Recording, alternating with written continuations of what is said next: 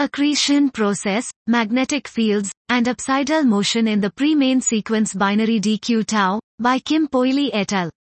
Classical T Tauri stars, CTTSs, are young stellar objects that accrete materials from their accretion disk influenced by their strong magnetic field. The magnetic pressure truncates the disk at a few stellar radii and forces the material to leave the disk plane and fall onto the stellar surface by following the magnetic field lines. However, this global scheme may be disturbed by the presence of a companion interacting gravitationally with the accreting component.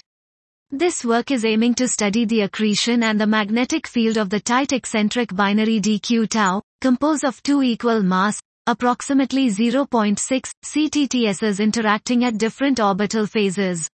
We investigated the variability of the system using a high-resolution spectroscopic and spectropolarimetric monitoring performed with ESPaDOnS at the CFHT.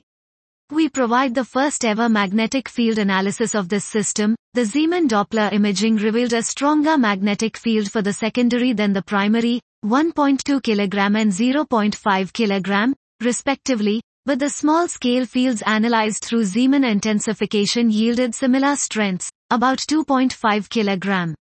The magnetic field topology and strengths are compatible with the accretion processes on CTTSs.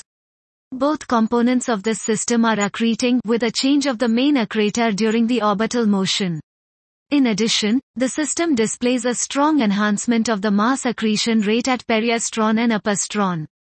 We also discovered, for the first time in this system, the apsidal motion of the orbital ellipse. Dot. This was, accretion process, magnetic fields, and apsidal motion in the pre-main sequence binary DQ tau, by Kim Pouilly et al.